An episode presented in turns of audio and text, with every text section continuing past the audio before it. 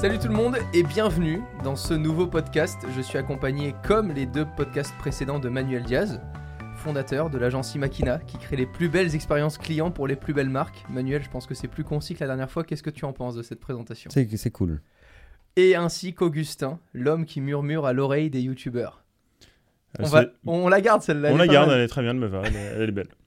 Messieurs, je voulais qu'on discute aujourd'hui d'un sujet dont on parle souvent en off, encore une fois, et c'est l'occasion de pouvoir en parler de manière plus publique, les plateformes de streaming musical. On parle de Spotify, Deezer, Apple Music, iTunes, non même plus, il n'y a plus iTunes, puisque maintenant c'est Apple Music. Euh, Il y a quoi d'autre? Attends. Tidal. Tidal, ok. J'ai pas cité non plus YouTube Music, je crois. Euh, pff, je- je- en plus de ça, je pense que j'en oublie. Il y en a tellement aujourd'hui. J'aimerais qu'on reprenne un petit peu l'histoire de la musique, puisque pour reconstituer un petit peu, on va partir de la première chanson qui date du 1er siècle avant Jésus-Christ. Et un professeur Oh, de l'université. Un professeur de l'université d'Oxford spécialisé dans l'archéologie musicale a réussi à reconstituer cette première chanson qui date quand même, je le rappelle, du 1er siècle avant Jésus-Christ. Alors évidemment, on n'en a rien à foutre, c'est totalement une blague, donc on va parler du vinyle dans un premier temps, et l'histoire de la musique, puisque je sais qu'Augustin, toi, tu es un grand fan de vinyle. Est-ce que tu peux nous raconter un petit peu cette, euh, cette passion dévorante pour ces choses très grosses qu'on ne sait jamais où ranger? Et personnellement, je ne sais jamais comment installer un vinyle dans une platine vinyle. Alors, c'est toute une histoire, le vinyle. Alors, déjà, c'est vrai que j'ai un meuble dédié à ça chez moi. Donc, forcément, ça prend de la place. Vous, c'est les sneakers, moi, c'est les vinyles. C'est vraiment ça. hein. Bah, nous, c'est une pièce. Nous, en fait, tu as une chambre. Quand on visite un C'est vrai. appartement, on demande 20 mètres carrés juste pour les sneakers. C'est pas faux. Tu l'es toujours actuellement Je le suis toujours, j'ai toujours une platine chez moi. Je, je consomme plus. Chez, alors, chez moi, je consomme plus de vinyle que, du, euh, que de, la, de, de la plateforme de streaming. Vraiment beaucoup plus. Évidemment, c'est un sport. Je vois parce- Manuel avec des yeux énormes. Euh, Évidemment, c'est un sport parce qu'il faut changer de, de face assez souvent. Tout dépend du vinyle, bien évidemment. Mais euh, moi, j'aime beaucoup. Alors, à la fois pour l'objet qui peut être un objet de collection, j'aime bien me dire tiens, je mets quoi comme vinyle Je cherche un peu, euh, je, je recherche ce que je veux mettre et je vais pas dans mes musiques euh, et je sais très vite ce que je veux en cherchant l'artiste. J'aime bien faire ah oui, c'est vrai, j'ai ça et je le mets. Mais alors, Perdre du temps, Augustin, quoi. Ouais, exactement. Mais Mais d'accord. Ça veut dire que tu as une platine vinyle euh, avec l'option Bluetooth? Non, pas du tout. J'ai une platine vinyle. Je savais comment l'attaquer. Pas du tout. Pas du tout. J'ai une vraie platine euh, vinyle analogique avec un préampli intégré, euh, quelque chose de très euh, qualitatif. Un truc de hipster. Exactement. Mais pas du tout. il te Arrêtez faut de une dire multiprise, il te faut une multiprise de 10 prises pour écouter un En fait, CD. il se met une fausse barbe avec des peux- miettes dedans, un casque, il a un vieux scooter qui démarre plus et il écoute ses vinyles. Ouais, Un Vespa. Ça Non, irait non. bien avec, je pense. Non, non, non, non, ça je peux pas. Mais pourquoi on écoute encore des vinyles aujourd'hui à C'est quand même l'aube pas de le- 2020 C'est pas le plus Parce que c'est pratique pas à la- prendre en transport c'est- en commun, quoi. Bah c'est sûr, mais pour, pour, pour le, pour le son, le petit grain sympa, le, le, le côté, j'ai- c'est tout. Je suis d'accord qu'il y a un côté totalement un peu surfait, je suis entièrement d'accord.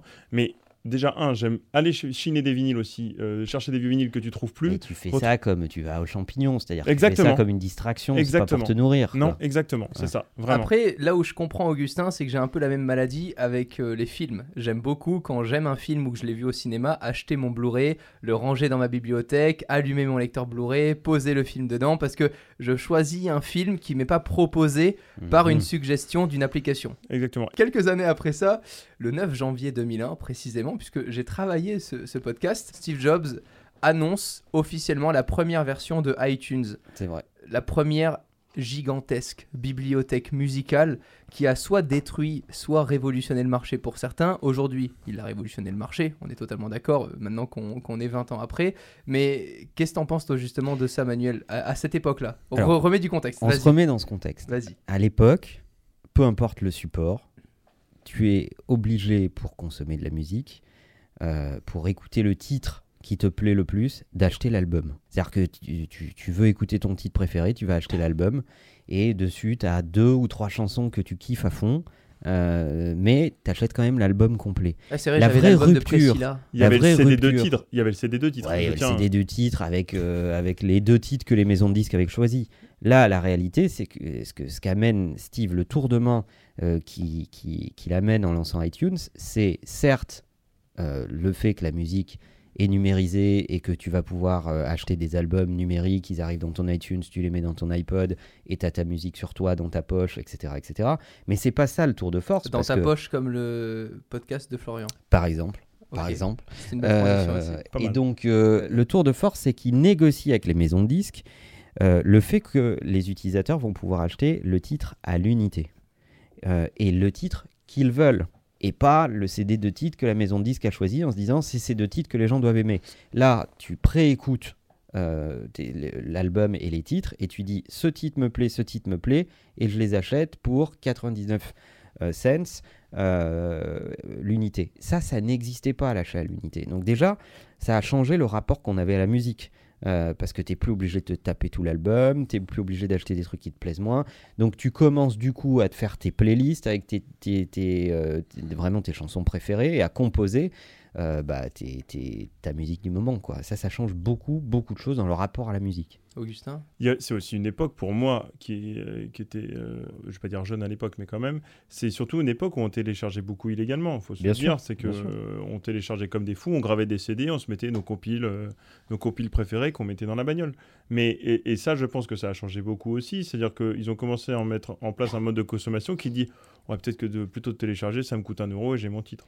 Et il faut pas oublier que juste avant, ils avaient lancé les iMac avec la capacité à graver Ouais. des CD, des DVD très Mhm. facilement. Ah, Ils c'est vrai, avaient- je me souviens Bah de ça. Bah ouais. Tu les téléchargeais- CD RW, tu sais, Tu fais regraver dessus. ça, tu téléchargeais Ouais. des musiques illégalement et après tu les gravais. Oui, Moi, c'est je ça. Moi, ça. je fais ça. J'ai retrouvé mes compiles de l'époque, Oh c'est là là. honteux. Tu vois la-. Tu vois la tactique industrielle. C'est-à-dire qu'industriellement, les mecs ont, ont prévu les coûts à l'avance. quoi. Tu vois, ils lancent le hardware, ils habituent les gens à graver, et puis ensuite ils viennent avec le contenu, euh, la capacité à choisir tes titres à l'unité et à les graver, du coup, puisque c'est un geste que tu as appris, c'est une pratique que tu as appris, et ça devient facile. Euh, et puis ils mettent l'i- l'iPod en se disant, bon, euh, t'as plus besoin de graver. T'as un iPod, euh, donc ta musique, c'est l'as vrai qu'à l'époque, il n'y avait aucune plateforme de streaming musical. Enfin, il n'y avait même pas de streaming puisque tu avais pas. Enfin, tu avais le début des sites internet, mais on n'avait pas l'idée d'aller en ligne écouter une musique. fallait la télécharger en fait. ça. Bien sûr. Sur euh, LimeWire, ça s'appelait moyeur. génial. LimeWire. Oh là là. Oh là là, j'attendais. Et C'était t'as- fou. t'attendais 3-4 heures et parfois tu te retrouvais avec des musiques blanches. Il n'y avait rien dedans. et Oui, ou des attendu. musiques avec des bugs au milieu où ça te cassait les oreilles pour justement te dire c'est pas bien de télécharger. Ou des films qui s'appelaient Le Roi Lion et en fait. C'était les mecs déguisés en le royaume qui faisaient des choses pas très. Voilà. Ouais, voilà. si on, si on fait un énorme saut euh, dans, dans les années, on est passé quand même d'un système où tu pouvais payer euh, des titres à 1 euro euh, ou des albums à 13 ou 14 euros. Aujourd'hui, on paye 15-20 euros pour avoir tout le contenu musical en illimité.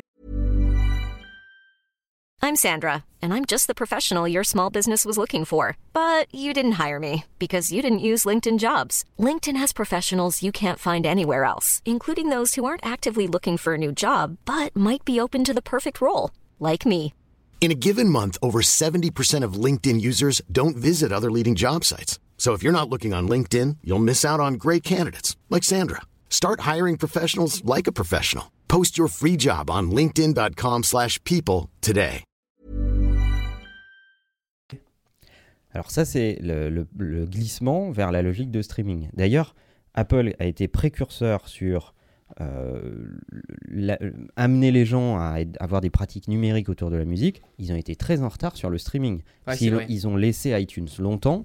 Donc, euh, alors il y avait un truc qui s'appelait iTunes Match qui faisait euh, le. Ça me dit quelque chose. Bah C'était ouais, horrible. en fait, horrible. ça, prenait les titres, euh, les, les CD que tu avais ripés et mis en numérique dans ton iTunes, ça faisait le match avec le cloud et, euh, et ça te construisait une, bibliothèque. Oh là là. Bon, Mais bref, horrible, mais même leur iTunes à l'époque, pour moi, c'est le pire logiciel Et tu de Mac. sou- attends, le attends, et tu- pire, c'était horrible. Non, non, non, pas. Tu devais te renommer pour mettre le bon artiste. Non mais vous vous souvenez juste un truc, ah, horrible. juste un truc les gars. T'avais un iPod, t'allais chez un pote, tu voulais avoir juste deux de ses musiques, c'était Ouais. pas possible. T'étais obligé de supprimer tout ton iPod pour le resynchroniser avec toute sa bibliothèque infâme, musique. Non mais attends, Ouais, c'est pas très vrai. Mais bon, on va passer, on va passer, on va passer là-dessus. Moi, je me souviens d'un grand moment euh, où euh, euh, Steve et Apple décident de développer iTunes pour Windows.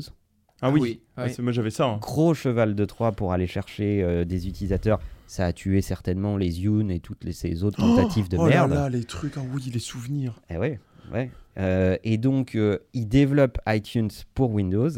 Et puis, quelques années plus tard, il y a une conférence euh, assez connue aux États-Unis où tu as Bill Gates et Steve Jobs interviewés sur scène.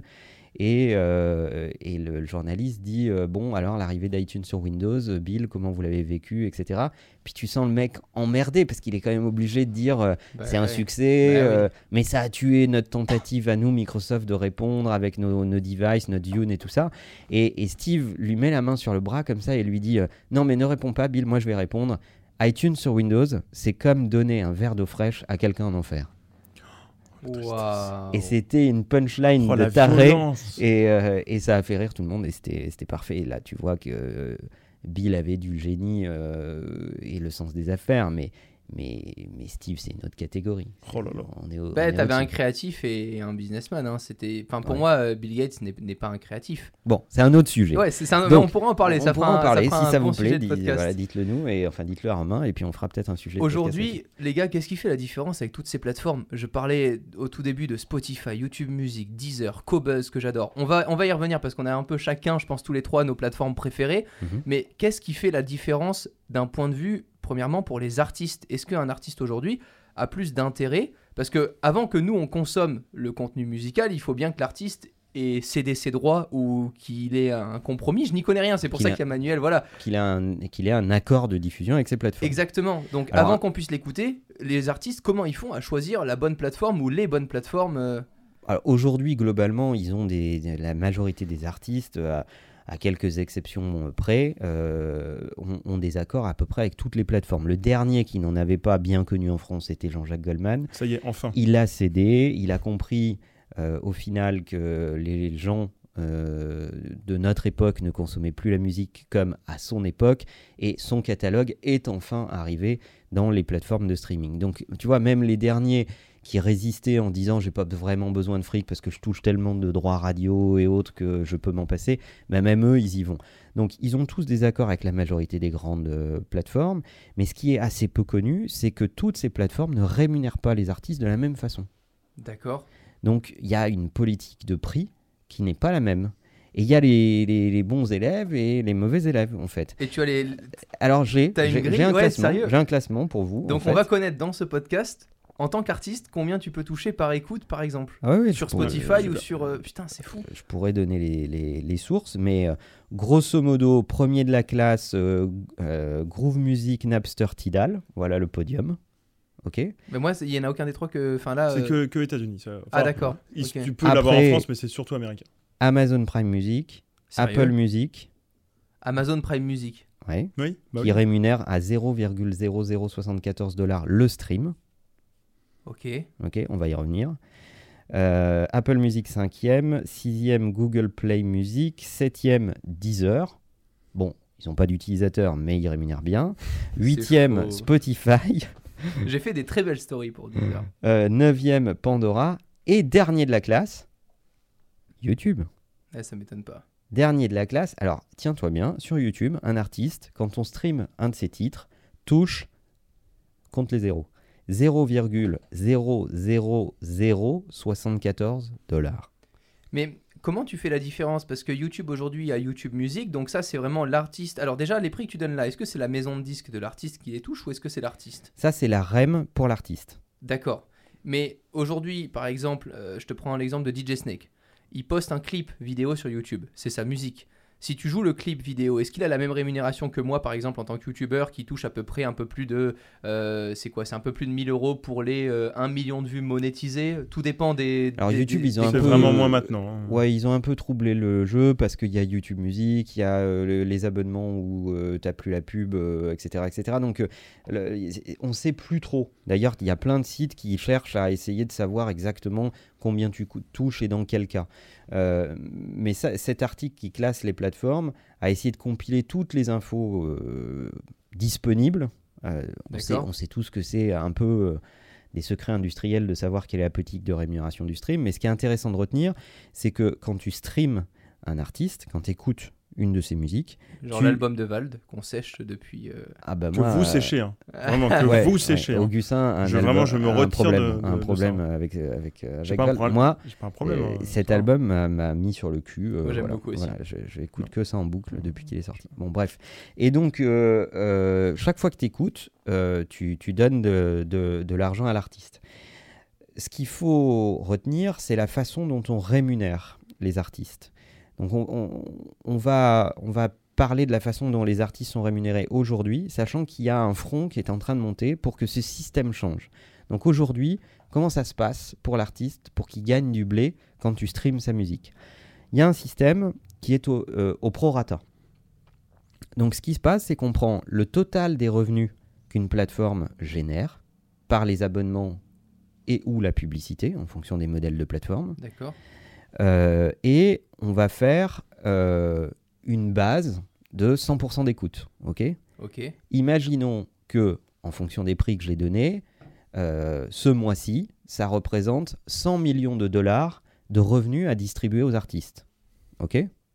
Si Drake, par exemple, a été écouté 1% de toutes les écoutes, de tous les streams de ce, de ce mois-ci sur cette plateforme, alors il va toucher 1 million de dollars. D'accord. Ok, je comprends. Donc ça, c'est le système au prorata. On fait un pot commun et on regarde le pourcentage que pèse l'artiste parmi le pot commun de toutes les écoutes. Évidemment, ce système favorise un peu les gros artistes. Mhm. Euh, et il y a un front qui est en train de monter pour dire, faut changer ce système pour passer à un autre système qui est user-centric et qui va avoir une approche un peu différente et qui va se, se caler sur les pratiques de chaque utilisateur. Donc si toi, Romain, Deezer, on Sur- a parlé récemment, ils ont fait une campagne là-dessus en disant euh, où tu cliquais sur ce que tu écoutais et ils te disaient euh, à quel point tu rémunères les artistes. ouais, sauf que je ne crois pas que ça soit en place chez Deezer, ils nous diront. non, c'est pas en place justement, c'est juste. Je Ils crois veulent juste- éduquer à ça. Alors, les ça. plus petites plateformes ont Ça. intérêt à faire ça parce que pour recruter des utilisateurs et qui s'abonnent chez eux, il faut qu'ils se créent une préférence. Or, Deezer, euh, Apple Music, euh, Spotify euh, et les autres, il n'y a rien de, de- de très différenciant d'une plateforme à l'autre. Alors, si Léo m'entendait, il dirait pas ça parce qu'il est très fan de Spotify. Il te dit Ouais, chez Spotify, l'algorithme, les suggest sont, sont plus évolués qu'ailleurs et donc c'est pour ça que je préfère Spotify.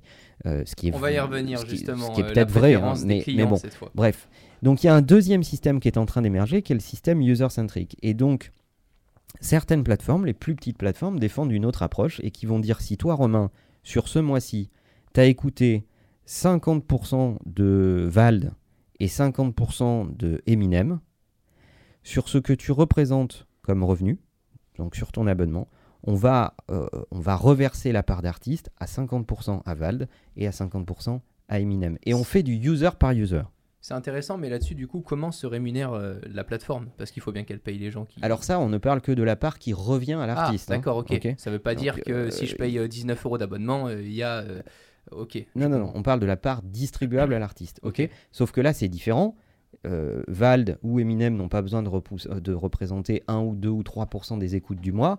Ça dépend de ce que toi, tu écoutes. Donc, en fonction de ce que tu écoutes, tu as une influence sur la distribution d'une partie de ton argent aux artistes. Je trouve ça super intéressant pour les plus petits artistes, justement. Parce qu'il y a Ah. des gars comme Giorgio que j'aime beaucoup aussi, qui sont plus petits qu'un qu'un Val. Ah, tu touches et- ma corde sensible. Non, Tu mais c'est tu vrai, sais et je, que trouve je l'adore. ça, et je trouve ça chouette de pouvoir justement participer de cette façon-là, totalement différemment. Ouais, et puis, oh, bon, alors dans le cas de Giorgio, c'est encore différent parce que lui, il a fait appel au crowdfunding pour faire son Ouais. premier album. Donc, il- c'est c'est un artiste qui Tu est avais très participé proche. d'ailleurs, Romain.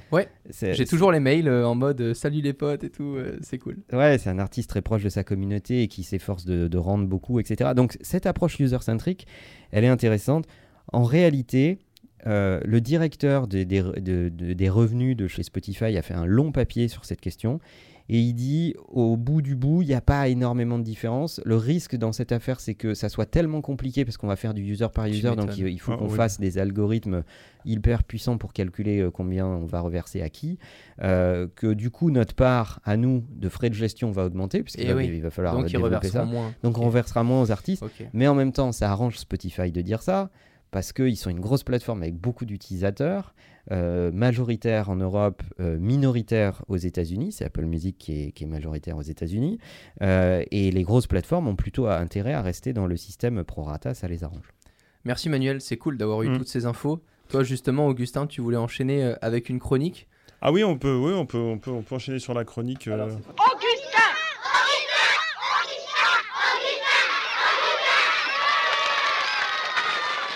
On va aujourd'hui parler de David Bowie. Donc euh, Romain David Bowie, tu, tu- Je situe, oui, oui. avant d'être euh, un chanteur euh, très connu, David Bowie a fait un coup de génie dans les années 90, un coup de génie financier. Alors ça peut être surprenant pour un, pour un musicien et un producteur. Eh bien, il l'a fait. Il faut savoir autre, autre chose. Avant, c'est que David Bowie a composé 90% de ses chansons. C'est lui qui a les droits de ses chansons parce qu'il est auteur, compositeur et interprète. Et Pour ça, la c'est pas le cas de, la artistes. plupart des, euh, des, des autres artistes parce qu'ils composent peu. Exemple, euh, Johnny Hallyday qui a quasiment composé aucun de ses titres. Ok. Parce que c'est pas un compositeur, c'est un interprète avant tout. Mais qui est quand même mort. Mais qui est quand même mort. Mais c'est un autre sujet. C'est un autre sujet. Donc, euh, comme il est propriétaire de ses droits, il se dit tiens, comment je peux faire de l'argent avec mes droits? Eh ben, il crée donc un fonds. Un fonds quoi Un fonds d'investissement? Oui, comme un fonds d'investissement. C'est-à-dire qu'il met ses droits musicaux à la disposition de tout le monde. C'est-à-dire tu dis je veux un petit bout des droits musicaux de David Bowie, je les veux. Mais la valeur, elle est sur le jour J où, euh, où il les vend. C'est ça, comme une action. Exactement pas.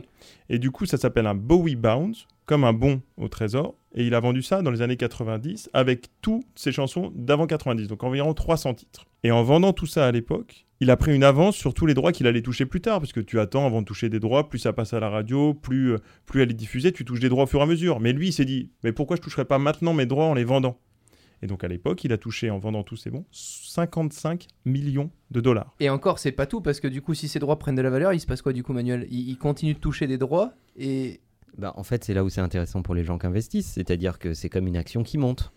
Ok. J'ai Et T'as acheté, euh, t'as acheté un Bowie Band à, qui a une valeur de X. l'impression qu'on parle de Bitcoin, c'est Ouais, génial. c'est ça, hein, c'est c'est vraiment ça, c'était sur Et droits C'est musicaux. là où c'est génial de la part d'un artiste qui a un profil euh, du coup euh, quasi entrepreneurial en fait. Ah ouais, totalement. Euh, et, et il se dit euh, bah tiens il va y avoir de la spéculation sur mon sur mes droits en fait parce que Oh. il va continuer à produire il va continuer à être à la mode euh, À l'époque, il vendait un million d'albums par an. Donc, euh, tu Wow. es sûr que la capitalisation va augmenter. Voilà. Et surtout, il promettait quelque chose. Il promettait, attention, 7,9% annuel de rendement pendant 10 ans. Il promettait ça. Alors qu'à l'époque, tu achetais un bon du Trésor américain, tu avais 6,50. C'est-à-dire que ça marchait mieux que quand tu achetais des bons de. Et comment il pouvait garantir ça? Meilleur placement ever Mais parce Mais que. parce qu'il faisait ses parce qu'il faisait ses calculs euh, sur euh, la valeur de ses droits qui augmentait au fur et à mesure du temps. Et puis il y a un truc un peu euh, pragmatique, mais mais aussi euh, morbide, c'est que le mec avait conscience euh, de sa mort. Alors il n'avait pas conscience de la date de sa mort, mais il savait qu'un jour il allait mourir, comme nous tous, et il savait à un moment que ses droits allaient augmenter. Plus le temps passe, plus ses droits augmentent. Et il y a un autre truc, c'est que même Moody's, l'agence de notation, ils ont noté ce bon triple A. Tellement ça marchait bien. Non, mais c'est une folie. génial. c'est Mais incroyable. t'imagines, demain, tu vas à la banque et t'achètes des actions genre de KSI ou de Logan Paul, quoi, en Alors, fait. ouais. Et Ça- Logan ça, peut être Paul, ça, ça euh, peut être ça. ouais, c'est tous ces vrai, droits d'auteur de YouTube, c'est exactement ça. C'est fou. Mais ça c'est génial. C'est un génie pour la voilà. Très C'était bonne c'était chronique. l'histoire de Bowie sur le Bowie Bounce. Bravo. Merci, Augustin. Merci à tous. Merci, on progresse sur les chroniques. hein. Ouais. Euh, chapeau. Revenons sur les plateformes, messieurs. Est-ce que vous avez des préférences Si je demande à Augustin, par exemple, ta plateforme de streaming euh, musical préférée, Alors préféré, c'est je- moi j'utilise Deezer pourquoi? Parce que euh, j'ai été chez Ah, Orange pendant j'ai j'ai été j'ai pas mal euh, je, je- j'ai été chez Orange pendant des années. Mes parents étaient chez Orange et il y avait le format famille où tu peux avoir trois ou quatre comptes et, et toute la famille Ils l'avait. sont forts. J'ai eu ce compte-là pendant vraiment quasiment 6 ou 7 ans. Et en fait, quand ça s'est arrêté et que, et ben en fait, j'ai gardé puisqu'en fait toutes mes musiques sont synchronisées, tous mes albums préférés sont là, l'algo me, me- correspond. Et en fait, c'est plus une question de flemme de changer qu'autre chose, mais je suis trop habitué à la, à la plateforme, trop habitué à l'ergonomie, même si ça a changé un peu récemment et je trouve ça beaucoup mieux. Mais, euh, mais je la trouve très bien. Après, ma préférée, je préfère Spotify, mais alors pour une chose uniquement, c'est euh, les fameuses suggestions. Ouais. C'est-à-dire que tu lances au pif et il- sait à peu près ce que tu aimes. Et ça, c'est une folie. C'est le seul truc pour lequel je passerai sur Spotify. Après 10 ans, moi, me va très bien et j'ai eu aucun souci avec 10 ans. Toi, Manuel, est-ce que tu as été soumis à cette euh, technique commerciale euh, lors d'un achat de produit, par exemple ou... Mais- Euh, non, non j'ai tendance à la- vraiment assumer mes choix. Donc, euh, j'ai j'ai regardé les plateformes, j'en ai essayé plusieurs. Et euh, pour vous dire la réalité, euh, j'ai utilisé Spotify pendant un moment. Euh, quand euh, Apple ramait sur le streaming et que euh, sincèrement, ça m'emmerdait et que j'avais envie d'une plateforme de streaming, etc. Mais Ouais, dès qu'Apple Apple était pas fou au début, c'est vrai. mais c'est qu'Apple avait pas d'offre sur le streaming, donc tu avais encore ton iTunes avec Mm. ta musique dedans, etc., etc. Bon, c'était chiant. Et, euh, c'était pas beau, l'ergonomie était infâme aussi. dès que Apple Music est sorti, j'ai switché sur Apple Music euh, parce que euh, vachement mieux intégré dans mon environnement. Alors tu me connais, hein, moi tout ce qui a pas de pomme est un peu hostile, Euh, donc euh, bah, j'ai que du Mac autour de moi, j'ai des iPhones, j'ai des HomePod, euh, Ouais, mais ça encore, Donc, maintenant, euh, il y a des applications, tu vois, qui sont compatibles. Spotify est compatible avec la plupart des assistants vocaux. C'est vrai. Euh, même le HomePod est compatible aussi avec d'autres. Depuis peu, ouais. Depuis vrai, peu, au départ, c'était que, euh, c'était Ouais. que Apple Music. hein. Et, et Amazon aussi, il faut reconnaître que Amazon a un, Mm. un deal avec euh, Apple Music. Euh, et donc, euh, voilà, moi je pense que le critère de choix de ta plateforme, c'est celle qui s'intègre le mieux dans ton, en- dans, dans ton environnement. Alors après, il y en a comme euh, Augustin qui vont, qui vont se dire, ah bah c'est le coût à la sortie. Le, le coût à la sortie de Deezer, en termes d'efforts, de temps à passer pour retrouver tes playlists, etc., c'est euh, c'est c'est énorme. J'ai vraiment beaucoup, beaucoup de playlists. Je parle pas de genre, euh, j'en ai, j'en ai vraiment plein, plein, plein, plein, plein, plein pour plein d'événements, plein de trucs. Tu te dis, je veux un truc Je posé, comprends. je veux un truc qui bouge. J'ai la flemme de les refaire. Et il y a des fonctions DJ Augustin. euh, pour aider les gens à sortir d'une plateforme et aller dans l'autre. Et c'est pas très connu.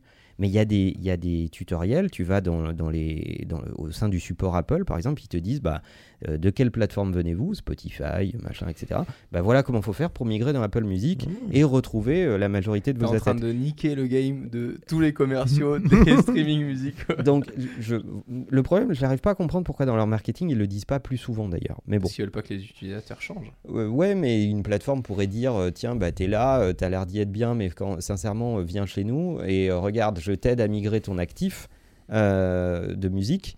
Et puis, euh, pour te convaincre, je vais te faire euh, un discount sur les trois premiers mois, etc. Mais ce qui m'intéresse, moi, sur la question des plateformes, c'est de remettre en perspective qu'est-ce qui rapporte du blé aux plateformes. C'est la question que je voulais justement te Ah. poser parce qu'on est quand même passé d'un modèle économique où on payait un album 15 euros et des musiques euh, 1 euro à l'unité.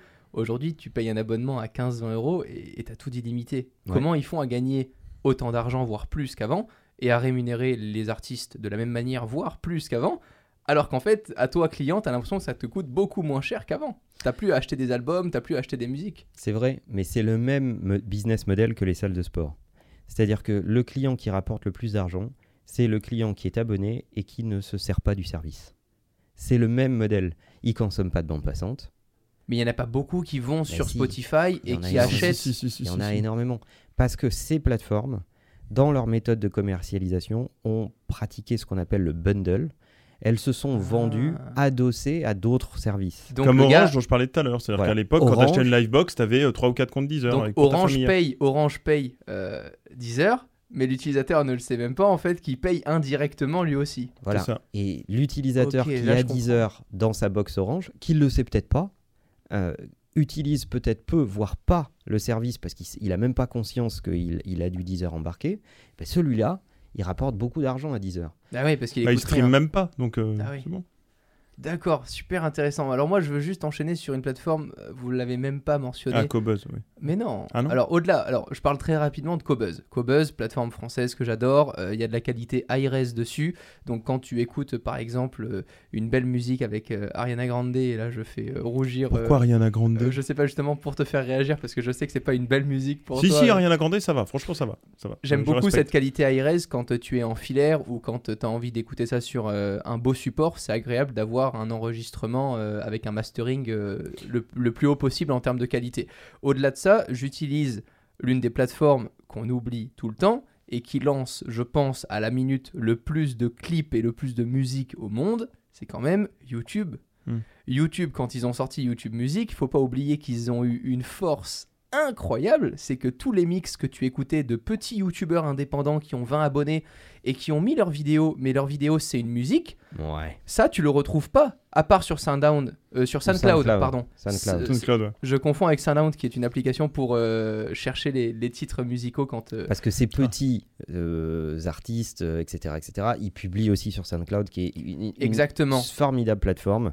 pour euh, les créatifs, enfin les, ouais, les Pour les créateurs, indépendants. euh, les créateurs de musique. Voilà. Et donc YouTube, je me retrouve avec des titres et des playlists que je ne peux pas avoir autre part parce que je te prends des titres comme ATM Jam qui est euh, une reprise de musique avec euh, un mix spécifique d'un DJ.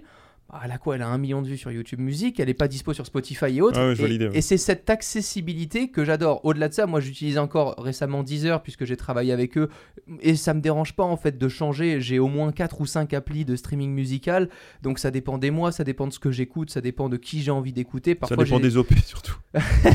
quand il y a des OP où j'ai la chance de travailler avec justement des boîtes comme ça, je suis ravi de bosser avec Deezer. C'est une application qui est super et je la fais connaître et je trouve ça très bien. Mais c'est pas pour autant que j'en dénigre une autre ou que j'en préfère une, tu vois. Toi, justement, par rapport à, à YouTube Music et à cette force-là, tu, tu la ressens ou pas, Manuel? Moi, euh, plusieurs choses à ce sujet sur YouTube et la musique. Euh, je pense que YouTube en tant que marque, je vais revenir à mon métier, euh, a un ADN trop collé à la vidéo. C'est- leur truc. Ils ont un ADN collé à la vidéo et à la création vidéo. Je suis tellement pas d'accord. Ouais, je Bah sais. si. Mais, Mais tu te rends compte, les clips musicaux et. pense et à leur les- logo. Ouais, mais c'est un, un, un bouton play. Un bouton play dans un, dans un Dans un cadre. carré. Dans Ouais, une télé, quoi. Ouais, voilà. Ou un écran. Dans un écran en tout cas. Ah, je l'avais jamais vu Euh, comme ça. Bah ouais. Ok. Donc leur ADN, c'est la vidéo. Et, et- et ils font beaucoup d'efforts pour euh, virer vers la création au sens large du terme, en fait. Mais euh, iTunes, leur, euh, leur ADN, c'est la musique. Et ils glissent vers Apple Music et ça s'appelle Apple Music. Euh, donc il n'y a pas de mix, tu vois ce que je veux dire. Après, je pense que c'est une histoire de génération. C'est-à-dire que euh, toi, tu t'es de la génération YouTube, donc tu as surconsommé du YouTube en vidéo et tu te dis, ah bah tiens, euh, il y a aussi des alternatives musicales, machin, etc. Donc tu restes dans ton univers. Euh, donc, euh, Et ce donc qui est cool, euh, accessoirement, c'est quand même de pouvoir télécharger en hors ligne les vidéos YouTube en ayant un abonnement YouTube. Ouais. Ça, c'est. Il y, a- il y a aussi plus de choses voilà, qui te permettent d'avoir au-delà de juste le côté musical. Tu peux créer un raccourci euh, sur Apple pour le télécharger la musique aussi. Télécharger la vidéo. hein. Ouais. Oui. Mais, mais, mais je pense que d'autres marques ont un ADN plus musique, euh, plus fort. C'est le cas d'Apple Music, c'est le cas de Spotify. Ils se sont créés là-dessus. euh, et donc, on leur attribue plus le réflexe musique. Et puis, il y a un élément qui compte quand même beaucoup. C'est-à-dire que moi qui aime bien les artistes, bah, je le disais tout à l'heure, hein, YouTube, c'est ceux qui rémunèrent le moins bien les artistes Ouais. musicaux. Et ça, ça m'emmerde, perso. Sur la création, euh, il y a Spotify là, qui a lancé vraiment il y a 3-4 jours. Ils ont commencé la création. C'est-à-dire que là, ils ont produit une série audio, purement française, euh, d'auteurs, avec euh, des gens, euh, des gens de, de l'Internet d'ailleurs, mais euh, ils viennent de créer ça. Donc eux aussi se lancent dans la création. Donc dans l'autre sens, eux tentent des choses. Je ne connais pas du tout leurs audiences et tout, mais t'es- quand tu suis ces personnes-là euh, sur les réseaux, etc., il y a, il y a une The Panda d'ailleurs dedans, tu as, as envie de dire, Tiens, j'ai quand même envie de tester, mais c'est que Spotify. On un peu curieux- comme YouTube Premium avait lancé les séries, euh, les séries Golden et tout, uniquement sur Premium. On est curieux d'ailleurs de, de savoir un peu d'où est-ce que vous nous écoutez. Euh, laissez un avis sur Ah ce oui. podcast-là. Est-ce que vous utilisez Spotify? Et je peux même pas parler de YouTube parce que regarde, depuis tout à l'heure, je fais des éloges à YouTube, mais le podcast n'est même pas disponible sur YouTube. C'est ça il n'est pas sur Deezer non plus d'ailleurs. Non, je crois pas. Ou alors c'est l'ancienne version du podcast. J'y comprends pas encore grand chose. Pour moi, c'est un peu archaïque encore euh, la configuration du podcast. Je pense qu'on a bien résumé euh, aujourd'hui pour que les gens qui nous écoutent puissent un peu mieux comprendre comment choisir leur plateforme de prédilection en, en termes de streaming musical. Merci beaucoup d'avoir euh, débattu de ça. euh, C'était très chouette. Je pense qu'on a fait un, un beau podcast complet avec plein d'informations. Encore une fois, dites-nous si ça vous a plu. Partagez ce podcast sur les réseaux sociaux. Faites-nous vos retours, surtout c'est très important pour faire évoluer le podcast. Ouais, je trouve ça cool. On a utilisé les retours que vous nous aviez fait Tout dernièrement sur l'introduction, la rapidité d'exécution, les infos, etc. Et le podcast plus long, on a dépassé les 40 minutes d'enregistrement. Il, Ah, ouais, yes. il- il sera un peu plus court parce que forcément il y a eu des passages à couper. Mais bref, on vous laisse là-dessus. D'ici les prochains, prenez soin de vous. Ciao tout le monde.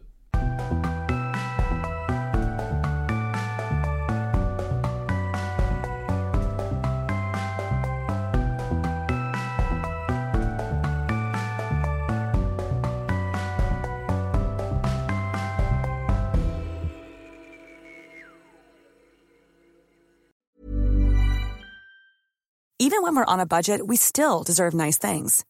Quince is a place to scoop up stunning high-end goods for 50 to 80% less than similar brands. They have buttery soft cashmere sweaters starting at $50, luxurious Italian leather bags, and so much more. Plus, Quince only works with factories that use safe, ethical, and responsible manufacturing. Get the high-end goods you'll love without the high price tag with Quince. Go to quince.com slash style for free shipping and 365-day returns.